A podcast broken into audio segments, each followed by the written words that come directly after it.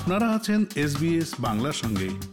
আরও জানতে শুনুন SBS dot com dot Bangla. ক্যানবেরায় অনুষ্ঠিত ন্যাশনাল ফোক ফেস্টিভ্যালে গত পনেরোই এপ্রিল সকালে অংশ নিয়েছিল বাংলাদেশি ফোক গ্রুপ। শ্রোতা বন্ধুরা, এখন আমরা কথা বলছি বাংলাদেশি ফোক গ্রুপের প্রমোটার আনজুমা খানের সঙ্গে।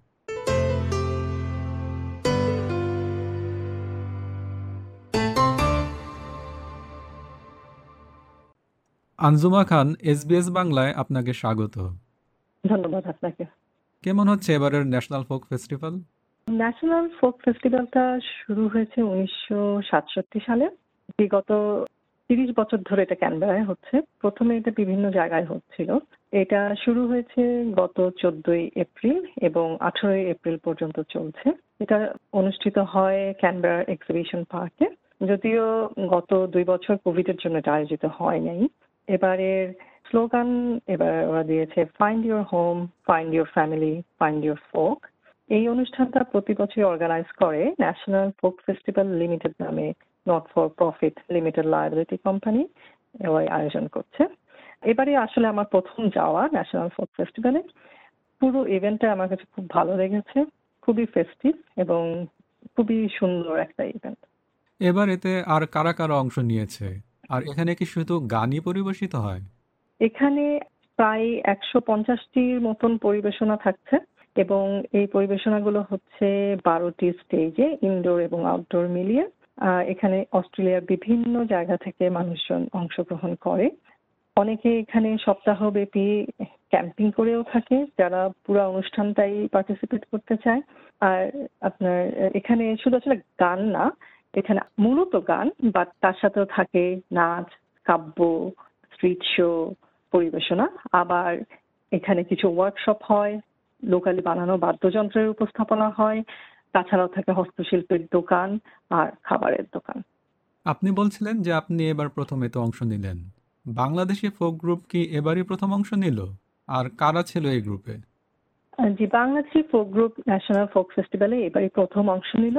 যদিও এই গ্রুপটা এর আগে কমিউনিটিতে একবার পারফর্ম করেছে, বাট তখন আমরা এরকম নাম দিয়ে করিনি।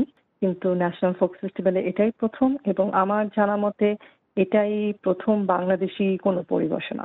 এইবার গ্রুপে আমাদের ছিলেন সাতজন সদস্য আমাকে নিয়ে।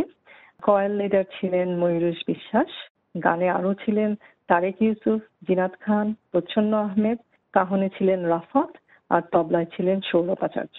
আমি মূলত গানগুলোর ভূমিকা দর্শকদের বলেছি কোন গানগুলো গেয়েছেন আপনারা? আর কীরকম সাড়া পেয়েছেন? আমরা কিছু সমবেত ও কিছু একক গান নিয়ে গিয়েছিলাম। মোট পাঁচটি গান পরিবেশনা করেছি। আমরা শুরু করেছি এই বছরের festival song my island home দিয়ে। এই গানটা অবশ্য আমরা বাংলায় অনুবাদ করে বাংলায় এবং তার সাথে ক্যানবেরার আদিবাসী ভাষা নানেওয়াল ভাষায় পরিবেশন করেছি। এরপর আমরা এই বছরের থিমের সাথে মিলিয়ে দেশকে খুঁজে পাওয়া এই থিমের সাথে মিলিয়ে আমরা গেয়েছি টাকঢুম টাকঢুম গানটি সমবেত কণ্ঠে। এরপরে ছিল আরও কিছু গান এগুলো লালন শাহ এবং আব্দুল করিমের বাউল গান। আঞ্জুমা খান এসবিএস বাংলা শ্রোতাদের উদ্দেশ্যে আর কিছু বলবেন? আপনি আরেকটা জিজ্ঞেস করেছিলেন যে কেমন সাড়া পেয়েছেন এটা নিয়ে একটু বলি। আমরা আসলে খুবই ভালো সাড়া পেয়েছি।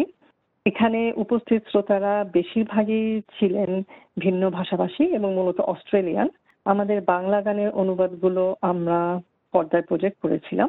তাতে শ্রোতারা গানের অর্থগুলো বেশ বুঝতে পেরেছে অনুষ্ঠান শেষে অনেকেই আমাদের কাছে এগিয়ে এসে আমাদের গানের এবং পরিবেশনার প্রশংসা করেছে বাউল গানের এবং তার গভীর অর্থের প্রশংসা অনেকেই করেছে আমাদের আধা ঘণ্টার প্রোগ্রাম নিয়ে আমার মনে হয় আমরা ভালোভাবেই বাংলা গানগুলোকে তুলে ধরতে পেরেছি। আঞ্জুমা খান এসবিএস বাংলাকে সময় দেওয়ার জন্য আপনাকে অসংখ্য ধন্যবাদ। আপনাকেও ধন্যবাদ এবং এসবিএস বাংলাকেও অনেক ধন্যবাদ। আমি বলব যে সব শ্রোতাদেরকেই বলব যদি গানের প্রতি আগ্রহ থাকে বিশেষ করে লোকগীতির উপর তাহলে এই অনুষ্ঠানটা খুবই একটা সুন্দর অনুষ্ঠান এসে দেখতে পারেন। ধন্যবাদ। ফেসবুকে ফলো করুন এস বাংলা। আমাদেরকে লাইক দিন শেয়ার করুন আপনার মতামত দিন।